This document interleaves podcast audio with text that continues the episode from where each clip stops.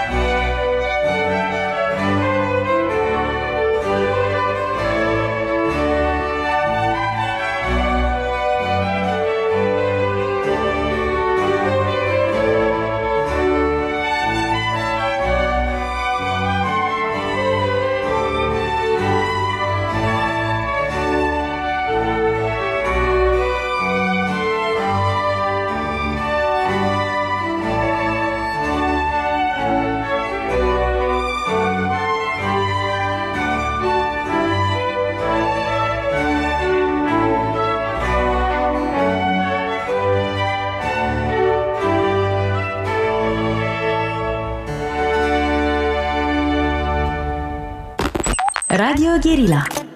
Super spreaderii minții. Metope. Emisiune realizată prin amabilitatea Fundației Casa Paleologu. Bine v-am regăsit în emisiunea Metope, ca în fiecare marți, acordurile atât de agreabile ale muzicii lui Pahel Bell ne introduc în atmosfera discuției cu un om foarte senin, Uh, și anume uh, bunul și vechiul meu prieten Alexandru Gusi, uh, profesor de științe politice, predă la Facultatea de Științe Politice a Universității București, a fost și consilier prezidențial într-o vreme, mare specialist în probleme de educație și este la Paris acum, unde duce o viață foarte liniștită pe care eu invidiez și vrem să vorbim nu despre 7 noiembrie, da? deci nu despre venirea comuniștilor la putere în Rusia în 1907, dacă e 7 noiembrie astăzi, da? deci nu despre asta vorbim ca să nu ne deprimăm.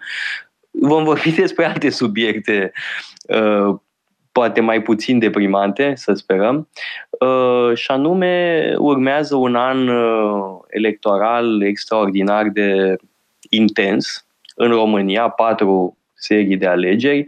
În plus, alegerile europene au loc peste tot, vor avea loc alegeri în Federația Rusă, nu știm dacă va fi reales Vladimir Putin, cine știe, dar și fiind un climat cu atâtea mize politice importante, m-am gândit să avem acest dialog, să-l invit pe Alexandru Rusi, care e una dintre mințile cel mai limpezi în materie de politică pe care le cunosc eu. Alex, dragă, îți mulțumesc tare mult că ai acceptat uh, invitația noastră. Dragă Toader, mulțumesc mult pentru invitație pentru că ai invocat prietenia noastră, mi-ar veni să te contrazic deja, dar a fost o introducere foarte frumoasă. Mulțumesc! Să mă contrazici pe ce temă? Pe mai multe teme. Ai vorbit de seninătate. Uite, mi-au venit copiii de la școală după o alertă cu bombă, care e falsă, dar asta a devenit normalitatea, de exemplu, în, în Franța ultimelor săptămâni. Acum, nu spune asta prea mult să nu, se, să nu se sperie lumea. Păi, lumea nu trebuie să se sperie, lumea trebuie să se obișnuiască cu o istorie care, în mod evident, s-a accelerat, cu o hipermodernitate care ne intră în casă, în viață, mai mult poate decât am vrea. Uh, cred că am încercat să ne pregătim pentru a înțelege ce înseamnă o viață liberă. Poate nu a fost simplu în anii 90. Iată modelul uh, către care noi tindeam uh, s-a schimbat el însuși foarte mult și deci suntem într-o continuă tranziție. Deci nu cred că trebuie să fim liniștiți, cred că trebuie să fim tot timpul foarte atenți să rămânem uh, în conștienți că această tranziție e cam noul, noua normalitate. Bun. De ce a fost alertă cu bomba astăzi la școala copiilor? Ce s-a întâmplat? N-a fost numai la școala asta, a fost la un număr de școli din uh, regiunea în care De sunt. ce? Ce s-a întâmplat? Uh, nu, nu e o explicație. Sunt oameni care dau telefon și spun că sunt plasate bombe în uh, școlile respective. E o formă de terorism. Dar, sigur, să zicem soft, dar gesturile astea s-au multiplicat cum probabil au existat destule știri la aeroporturi, în gări, Bun. De ce stadioane, acum, etc. De ce acum? Are legătură cu conflictul israelo-palestinian în curs? Care e uh, explicația? Sau este un fenomen mai larg în societatea franceză care doar se acutizează acum? Acum se acutizează în mod evident. Nu uita că suntem după o serie de atentate care au pus Franța, faimosul Charlie Hebdo, Bataclan, etc., soldate cu zeci sute de victime și uh, care au uh, indus o stare de tensiune în societate care niciodată nu a dispărut. Sunt niște planuri care se numesc Vigipirat, care sunt activate pe mai multe scări uh, de gravitate.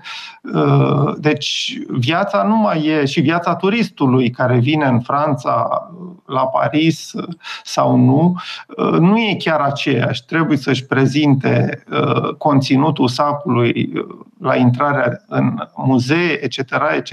Mici. Bun, asta, asta, e, asta e totuși benign. Nu e mare scofală că arăți conținutul sacului la intrarea în muzee sau în instituții. Adică e mai rău de atât? Da, e ceea ce se numește e o atmosferă, o atmosferă în care, în măsura în care această tensiune, care știm foarte bine de unde vine. Sigur, sunt două școli. E o școală care nu vrea să arate clar cu degetul uh, și altă școală care nu face decât să ia o statistică, să vadă că 90% din amenințările respective sunt din partea uh, islamismului politic, radicalismului islamist, putem să-i spunem uh, cum vrem, uh, radicalism care și-a găsit un moment perfect în aceste ultime săptămâni. Să nu uităm că după ceea ce eu aș numi atac uh, genocidar din uh, Israel uh, al Hamasului din 7 octombrie, am avut de a face cu manifestații de, de, la câteva ore după și apoi 24 de ore după au fost niște manifestații în favoarea palestinienilor, adică o formă de a, de a acoperi o, o realitate extrem de dură. O parte din uh, societatea civilă, care poate fi extrem de minoritară, dar o parte a ieșit să îi laude, să se bucure de această crimă. Sigur, apoi aceste manifestații au devenit manifestații care cer pacea, etc. Dar trebuie să nu uităm că impulsul e unul ideologic și e unul legat de uh, o, uh, un punct din planul acesta al radicalismului islamist care e prezent în toate programele de la, uh, de la iranien până la Hamas, trecând prin multe alte organizații, distrugerea statului Israel. Da, ă, ă, nu ți ascund că imediat atunci, după ă, gravele evenimente de la începutul lui octombrie, o prietenă suedeză care e pentru scurtă vreme la Paris mi-a trimis un filmuleț făcut de ea de pe balcon. Erau mulțime de oameni care se deplasau și ea nu înțelegea ce e și ne-a întrebat uh, ce e cu asta, nu înțeleg. Și am spus, m-am uitat la imagini și a spus că e o manifestație pro-Hamas. Este cât se poate de limpede, da? că erau cu steagul palestinian și mascați. Uh, de altfel, uh, pe aceiași oameni am văzut după aia mascați plazul la Republic. Da? Și este clar manifestație pro-Hamas, nu e simpatie pentru poporul palestinian în general. Și cum bine spui, într-adevăr, explozie de bucurie cum, de-al minte, să nu uităm, au fost uh, pe 11 septembrie 2001. Uh, da? Era o atmosferă de sărbătoare, ca de nuntă în anumite cartiere uh, ale Parisului. Din păcate, asta este um, realitatea. Dar vreau să mergem mai departe, să ne punem întrebarea dacă forțelor politice Uh, prezente în uh, societatea franceză uh, și cum se raportează la aceste evenimente. Dacă partidul cel mai criticat pentru poziționarea în aceste chestiuni este partidul foarte de stânga, la France Insoumise, în frunte cu Jean-Luc Mélenchon, da? și sunt Uh, politicieni ai acestui partid care au refuzat să califice drept uh, terorist atacul de la începutul lunii octombrie, uh, ba chiar au considerat că Israelul e mai rău decât cealaltă tabără. Acum, sigur că poți critica guvernul Netanyahu mult și bine, da? și sunt multe motive pentru a critica uh, politica lui Netanyahu și faptul că este practic practic uh, luat ostatec de partidulețe de extremă dreaptă. Uh, însă totuși nu poți să pui totul pe același plan. Da? Și aș vrea să vorbim pu- puțin mai mult despre aceste uh, poziționări politice în Franța și nu numai în Franța, că și în Spania am văzut același lucru și în alte țări și în Italia. Ce se întâmplă cu această stângă care devine antisionistă, poate chiar mai mult de atât? O să răspund imediat uh, întrebării tale, dar totuși fac o mică paranteză care cred că e necesară. Uh, și e partea optimistă, să spunem. Uh, spune mersi că ești în România un intelectual public care poate vorbi liber, iată la radio, despre subiectele astea. Din păcate, în Franța, lucrurile sunt mult mai complicate și mulți intelectuali, academici, profesori, care au abordat subiectul în cărți în mod uh, frontal, subiect, uh, subiectul islamismului politic, subiectul Hamasului, uh, în special chiar, uh, au trebuit să aibă, au fost amenințați cu moartea și ani de zile unii au și acum gărzi de corp filozofi, uh, uh, cum spuneam, intelectual public și profesor. Deci, uh, sigur că Franța rămâne o țară liberă, dar, din păcate, presiunea aceasta de a nu spune ce gândești nu e o presiune ideologică sau o autocenzură așa simplă care vine numai dintr-o sensibilitate pentru o parte sau alta, cum de multe ori în România se crede, ci este o frică în fața unei amenințări reale. Închid paranteza. Subiectul politic, sigur, e, e fascinant, e foarte important, pentru că e evident că asistăm, mai ales în Franța, nu numai, dar mai ales în Franța, dintr-un motiv foarte simplu, la o schimbare a stângii. Să nu uităm că Mélenchon a intrat, a avut în primul tur al alegerilor uh, prezidențiale din 2022 20 uh, ceva la sută, a fost la câteva procente să intre în turul 2, în finala cu uh, Macron. Și din cauza asta, el domină în momentul de față toată stânga, care da. e o stângă unită, dar e unită în jurul uh, acestei, uh, acestui partid care se cheamă La France Insoumise. Un moment, o mai domină încă Mélenchon, da, pentru că o, o în, în, sondaje, în, în sondaje reiese că a scăzut foarte mult, e pe undeva pe la 15% totdeauna a fost în sondaje la 15% și în momentul alegerilor demonstrează că e mult mai puternic decât următorii lideri ai stângii. Deci, uh, sigur că există niște verzi care pot fi mai populari, dar e o popularitate extrem de slabă, să zic, care nu se traduce niciodată în voturi. Uh, Mélenchon este vectorul care a reușit să uh, domine stânga după eșecul acest, acestea, după președinția lui François Hollande și această dominație s-a accentuat mai degrabă. Sigur că acum este într-o aparentă criză de imagine, dar haideți să vedem de ce în Franța se întâmplă această mișcare. Răspunsul e foarte simplu politologic. Există un electorat provenit din imigrație, dar provenit din. Uh, e vorba de francezi care sunt câteodată francezi de două generații dar care sunt apropiați de islamismul politic. Uh, când zic apropiați, nu sunt neapărat uh, teroriști, nu neapărat legitimează violența în mod spontan, dar, uh, conform mai multor sondaje, cam o treime din muzulmanii din Franța, practicanții acestei religii, consideră că șaria e mai importantă decât Uh, legile Republicii Franceze și peste 50% dintre tinerii până, nu mai țin minte, 23 sau 25 de ani, peste 50% consideră că șaria e mai important. Deci uh, acest... Luăm o scurtă pauză publicitară pentru că subiectul e foarte important și vreau să revenim uh, apoi să-l analizăm mai în detaliu. Metope Emisiune realizată prin amabilitatea Fundației Casa Paleologu. Radio Guerilla.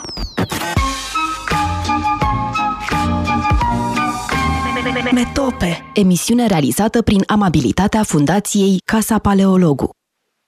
Am revenit în uh, emisiunea Metope împreună cu Alexandru Gusi, profesor de științe politice, uh, care locuiește de ceva vreme în regiunea pariziană și uh, vreau să revenim la ce discutam înainte de pauză, și anume procentajul foarte îngrijorător de musulmani care trăiesc în Franța, care consideră că șaria e mai importantă decât legile Republicii.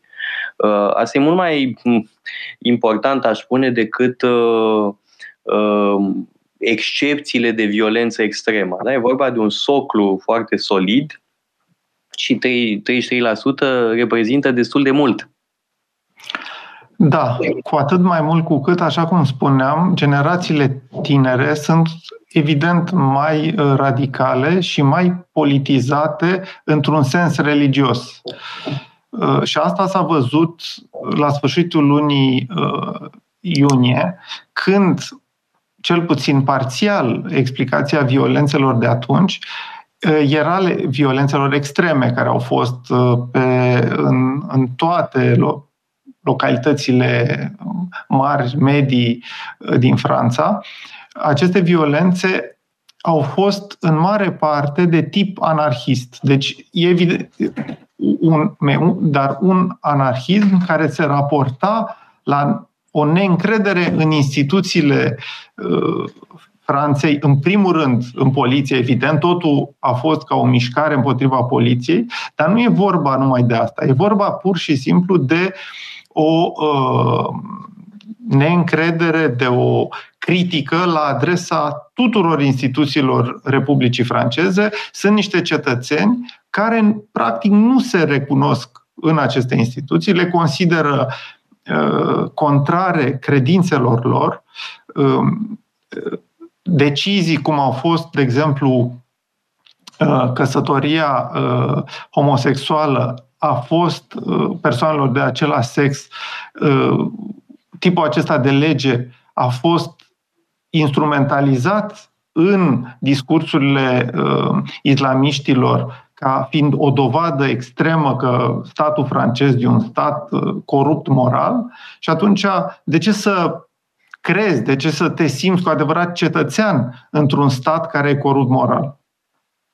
Uh, cred că sunt multe învățăminte care pot fi uh, extrase de aici, dar noi ne vorbeam de dimensiunea politică.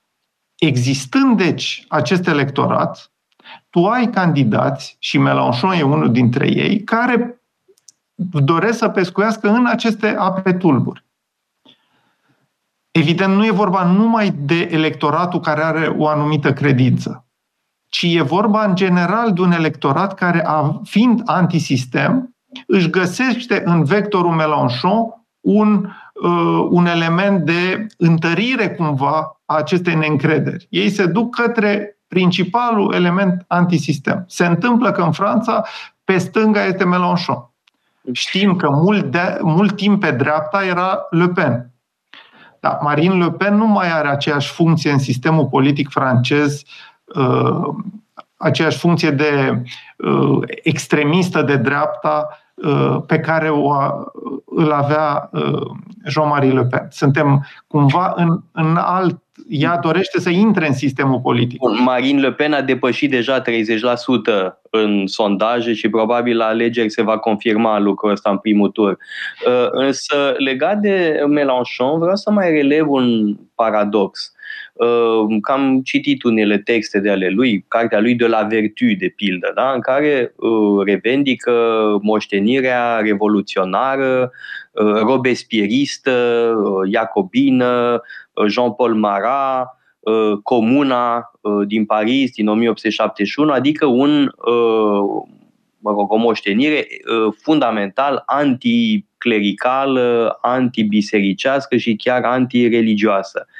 Și culmea este că asta face casă bună cu uh, genul ăsta de uh, atitudine uh, de care vorbeai mai devreme. Bun, să nu uităm că toți acești lideri populiști, indiferent de uh, culoarea lor, pescuiesc în diverse zone și sunt radicali în într-un mod în care, evident, logic e contradictoriu. Să nu căutăm o logică, să nu căutăm o coerență ideologică. Ei au niște interese politice, au niște tipuri de electorat și, în diverse momente, merg cu un discurs radical către acel tip de electorat și sunt gata să fie și una și alta aparent în același timp. Dar ei nu sunt în același timp. Ei sunt niște speculanți de emoție. Și atunci, în momentul în care, de exemplu, vorbeam de, de ultimele săptămâni, avem o emoție, uh, o dublă emoție, emoția celor care au înțeles dimensiunea genocidară a atacului terorist al Hamas. Ei bine, ei au fost reprezentați de Macron de stat. Și mai ai o emoție care este o emoție față de palestinieni, văzuți ca niște victime, și evident, noi putem spune, eu cel puțin pot, uh, cred că uh, Hamasul instrumentalizează acești palestinieni pentru și uh, Hamasul este finanțat din greu, mai ales din partea Iranului, dar nu numai, pentru a-i instrumentaliza pe palestinieni, deci o cauză care are o dimensiune justă împotriva uh, Israelului. Dar uh, pentru opinia publică franceză, dacă ai de ales dintre cele două uh, și, și vrei să fii antisistem, vei fi cu Mélenchon. Nu, n-ai de ales. Indiferent de ce părere ai tu despre Mélenchon, despre ce spune Mélenchon pe alte subiecte. Iar el însuși pare că uită tot ce ai spus tu și în momentul în care se va adresa uh, unui electorat care simpatizează cu palestinienii, și aici nu e deloc vorba numai de uh, musulmani, ci e vorba de o întreagă zonă, să nu uităm, stânga stângi, extrema stângă, a fost legată de acest subiect din anii uh, 70, din anii 80. Da, ai dreptate, Alexandre, dar uh, e totuși o diferență, pentru că sensibilitatea pro-palestiniană uh, de stânga în anii 70-80 era de altă factură și uh, era vorba de altă cauză, nu era vorba de Hamas, era vorba de grupări, să le spunem totuși, laice. E, da, da, e progresiste. Da. Foarte interesant că progresismul arab încă o dată, progresismul, da. trebuie, că unii care ne ascultă s-ar putea să fie confuzați de termenul progresist care e folosit în fel și chip. Exista un progresism arab uh, în anii 50, 60, 70 și chiar 80, care a intrat într-un reflux durabil și este înlocuit de islamism. Vedem asta foarte bine în Algeria, de pildă, unde ai avut uh, frontul de eliberare național da, socialist uh, în anii 50, 60, 70 și apoi E în continuare la putere, sigur că da, dar a existat uh, celălalt, cealalt, celălalt val uh, de, al frontului islamic. Uh, da, bun, sigur că în Algeria lucrurile sunt totuși foarte speciale. Uh, însă fenomenul ăsta îl vedem și în alte uh, locuri ale lumii uh, islamice și în special în legătură cu Palestina. Nu mai este la fel ca atunci. Da? Deci progresismul uh, arab a fost înlocuit de uh, un radicalism islamic. Da, sunt departe de a fi un specialist în subiectul ăsta, deci nu pot să merg foarte departe, dar ce pot să observ apropo de ce zici este faptul că toate speranțele de democratizare din zonele astea s-au prăbușit și de cele mai multe ori s-au prăbușit, inclusiv în Algeria de altfel, dar nu numai, peste tot s-au prăbușit în fața unei forțe într-un fel democratice, electo- forța electorală a islamismului politic. Deci, ce ne spune asta? Că aceste societăți nu pot să iasă, și aici sigur că voi uh, pot să citez dintr-o uh, carte uh, apărută acum câțiva ani în Franța, care aici se chema Situation de la France a lui Pierre Manon și în român a fost tradusă uh, ca fiind uh, uh mu, uh, muzulmanii un obstacol uh, inedit. Dacă... Obstacolul inedit e tradus, obstacolul musulmanii, inedit. obstacolul inedit e tradus da. evident de Cristian Preda. Uh, și am deci, avut o lansare la Casa Paleologu în urmă cu câțiva ani, a venit da. Cristian Preda și și-a prezentat cartea. Da. N-am știut, Pierre Manot, conducătorul tezei de doctorat a domnului profesor Preda și Uh, al tău. Deci, uh, uh, Pierre Manot, cumva, pentru cine n-a citit cartea, o recomand, pentru că descrie foarte bine ce se întâmplă acum. Manot părea cumva extrem în abordarea sa și mă leg de titlu, de ce situația de la France, de ce subiectul ăsta e atât de important. Mulți nu vreau să-l vadă el e cu adevărat important și dacă vrei să înțelegi politica din Franța, nu poți să-l ignori. E chiar în centru, uh, e elefantul pe care mulți nu au vrut să-l vadă, dar uh, care, uh, din păcate, în momentul de față, are niște acționează și nu, ignorarea sa are consecințe, sigur, instrumentalizarea sa are alte consecințe, dar revin la Mano, Mano pleacă de la această importanță a uh, incapacității celor care uh, aplică modelul religios și modelul moral al uh, societății ideale, să zicem așa, uh, islamice către politic, incapacitatea lor de a distinge până la urmă între politic și religios. Pur și simplu, această, pentru că asta e teza cărții lui și nu numai a cărții lui, sigur, uh, avem uh, mulți autori care au tras uh, semnale de alarmă la nivelul influenței asupra celor care erau foarte moderați în ultimii 30 de ani, moderații islamiști au fost influențat de discu- influențați de discursurile radicale. Un alt autor foarte bun mi-a fost și profesor la Sciences Po, Gilles Kepel, și el care la un moment dat, nu mai știu dacă și acum avea niște gărzi de corp ca să iasă în public, pentru că a fost amenințat în repetate rânduri. Deci, au existat multe semnale de alarmă. De altfel, ultimul articol, uh, ultima carte a lui Gilles Chepel se cheamă Profet en son pays, profet în țara uh, ta. Evident, e un joc de cuvinte, se referă la profet, dar se referă la el ca fiind cel care a anunțat uh, e o carte de, de memorii, care, de fapt, sunt memoriile în care spune ce spusese cu 25 de ani înainte și ce s-a întâmplat destul de uh, repede după aceea și totdeauna cumva el a fost cu un pas înainte actualității și discursul acceptabil în spațiu public francez a fost cu un pas în spatele actualității. De aceea, câteodată, oamenii sunt șocați, etc. Nu e șocat dacă citești lucrurile astea sau dacă poți să le citești să le consider ca fiind uh, incorrecte. Iată că nu sunt uh, niște analize ale unor radicali, ci niște analize ale unor democrați care însă văd că în societățile acestea apar uh, bucăți de societate atât de definite de intoleranța lor, încât uh, nu prea ai de ales. Ori le scoți în afara legii, le, nu, ești, societățile liberale clasice nu au instrumente cu adevărat să.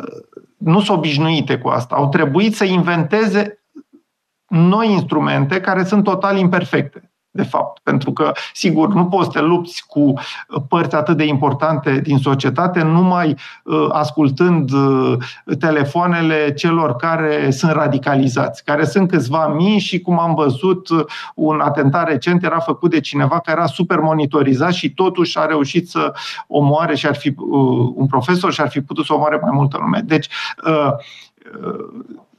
e, e clar uh, vorba de uh, o muncă de mult mai importantă care e și la nivelul educației, la nivelul culturii politice în general. Iar oameni ca Mélenchon fac exact inversul.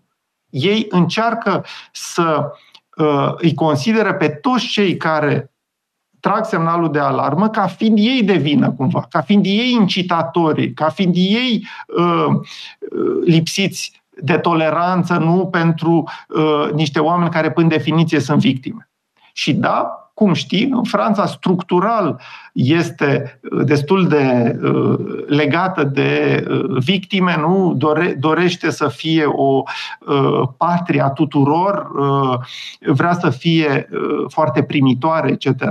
Și din acest instinct de bine, uh, de bunăvoință, Uh, Mélenchon reușește să-l transforme într-un instinct cumva de înfrângere. Adică consider că gata, nu mai e nimic de făcut și numai soluția sa, a șasea republică, care nu prea e democratică, pentru că asta e esența. În momentul de față, Mélenchon nu reprezintă uh, numai un populism așa abstract. Nu. El în mod uh, foarte clar spune că vrea să instaureze un alt tip de societate care nu e societatea capitalistă și care nu e democrația liberală. Și o va face până uh, mijloace, inclusiv ignorând uh, instituțiile actuale.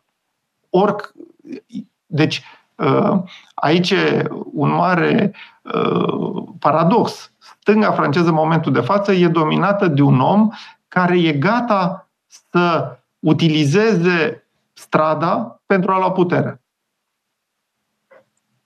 Da, în discurs, atenție, nu putem să nu-l credem. Și e foarte interesant că este în contradicție cu tradițiile mă, politice ale stângii franceze.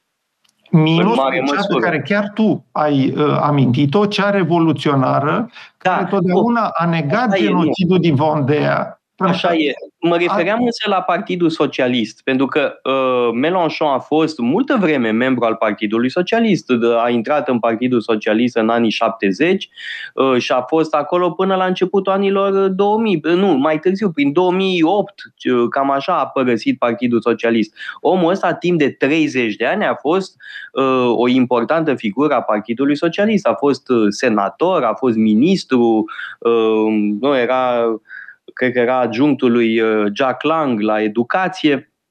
Da? Uh, deci e vorba de un om care totuși are o lungă, foarte lungă carieră în Partidul Socialist. Ori acum uh, apare, mă rog, deja de atâția ani, apare ca o figură în afara mă rog, tradiției Partidului Socialist. E o tradiție socialistă mai veche, se revendică el de la Robespierre și alte figuri de genul ăsta din timpul Revoluției franceze, dar uh, uh, poziția Partidului Socialist, uh, așa cum îl știm în a doua jumătate a secolului 20, nu e asta. Da? E un fel de. Uh, el a fost acolo, a preluat un uh, mesaj, practic a deturnat un, o, mă rog, o, o parte a electoratului uh, Partidului Socialist pentru a construi ce, ave, ce vedem acum. Uh, da, această France insoumise, uh, da, care conține multe pericole în, în viziunea mea. Sigur, dar în același timp trebuie să nu uităm că această cultură politică socialistă era totdeauna plurală și că niciodată socialdemocrația n-a reușit să se impună ca atare. Așa un lider, de exemplu, ca uh, Rocar, a fost prim-ministru, dar n-a reușit cu adevărat să def- redefinească ceea ce e Partidul Socialist.